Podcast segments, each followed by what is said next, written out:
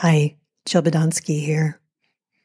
I was just listening to this episode and I thought maybe either you could hear it again for the first time. Well, that didn't make sense. Either you could hear it for the first time or hear it again because I was listening to it again and it benefited me a second time. So enjoy.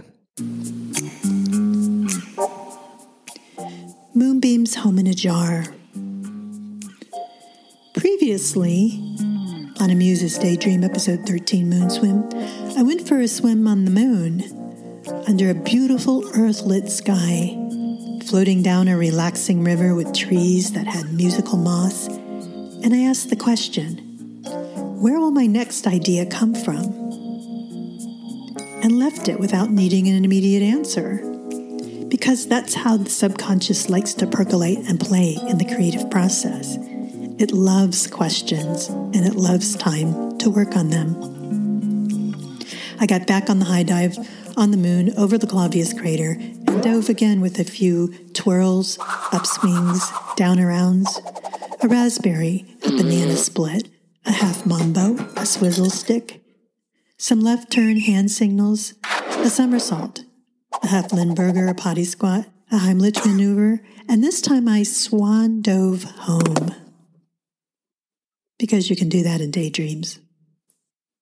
I found out where the next idea came from Bing Crosby. Who knew? He once asked me and everyone else if we would like to take moonbeams home in the jar in the interest of being better off than we are. Coincidentally, I had grabbed 17 moonbeams to be exact and kept them in a mason jar before diving home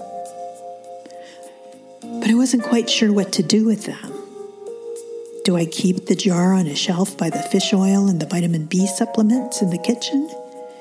Do I use them to shine a light to find the slipper that's been at large under the Chase Lounge for several weeks? Do I take photos of my cats playing with them and then post it on Instagram? None of that seemed right. So I put them in the blue section of my bookshelf because my bookshelf is organized by color and I just studied them for a while, dancing in the jar for about three days.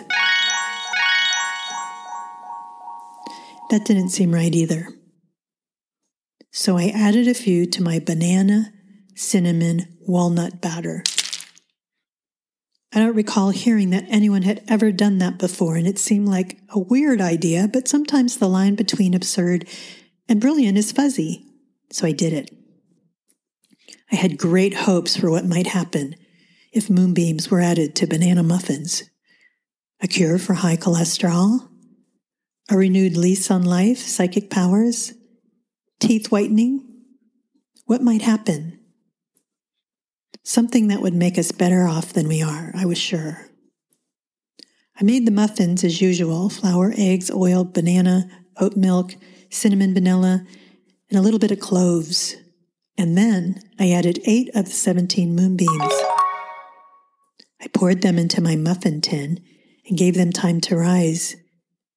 Because you know, moon, rise. And I put some walnuts on top, baked at 360 for 20 minutes on the middle rack during a clear night, and pulled them out of the oven. Eight banana, cinnamon, walnut, moonbeam muffins with chocolate chips, which I added at the last minute.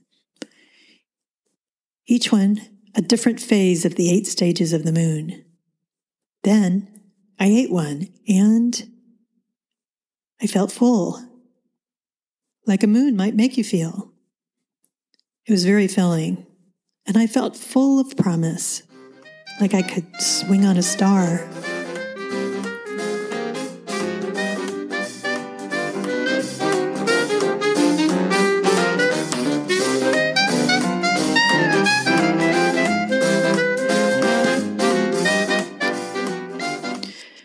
Lasted about as long as that musical interlude lasted. And then the fullness, the promise, the possibility, anything but a stomach ache went away. Moonbeams can be very ephemeral and possibly cause indigestion. I had to lay down for an hour, in which time I fell asleep, had a nightmare about my dishes running away with some greasy spoons, and something about a, a cow. I wish Bing Crosby had been a little bit more specific about exactly how you get better off than you are when you bring moonbeams home in a jar. I had nine moonbeams left, so I just set them free in my living room. They seemed happy flitting around, much like butterfly thoughts flit. From my pear shaped lamp to the ocean scented candle to the philodendron, which is doing much better since I watered it, thank you. They flitted over to Max, the cat, who lifted his head but was not fast enough to swat one, and over to the abstract, over the fireplace, and then they flitted out the window. It was open. Eight moonbeams and eight letters spelled out thank you before spiraling around the bougainvillea, teasing a lizard, disappearing out of sight. Just like the ladybugs I bought from Ace Hardware last spring to rid my roses of pests. One moonbeam stayed behind, and now it floats in my room when I need light to write by. When it's not a new moon day, that is. And by that light, I wrote this. Sometimes in the creative process, we do something that seems to go nowhere. It feels like a waste of time, energy, and moonbeams. Some people don't do anything for that reason. They're afraid of wasting time. But it's part of the creative process. We don't have to like that part of it. It's okay not to like it. There's no guarantee that our ideas will be cures or books or admired or turn into anything. But what I do know is that many times not taking a step creatively, for some of us, is more painful than investing in an idea that goes nowhere. Sometimes, when we just let those ideas go out the window, we can practice trusting that the next idea may make us better off than we are.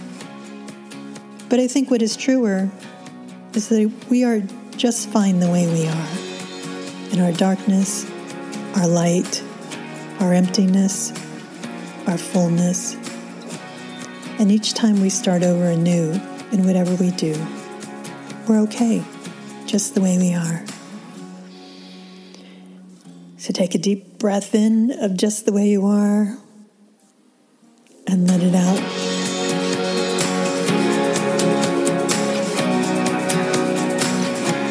Be good to yourself. Stay safe. This is Jill Badonsky. Can also visit me on Facebook and Instagram. I'd love to see you there.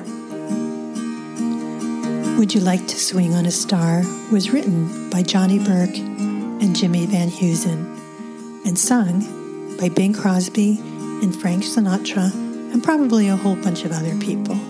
I tried singing it but my next door neighbor's dog started howling, so I stopped.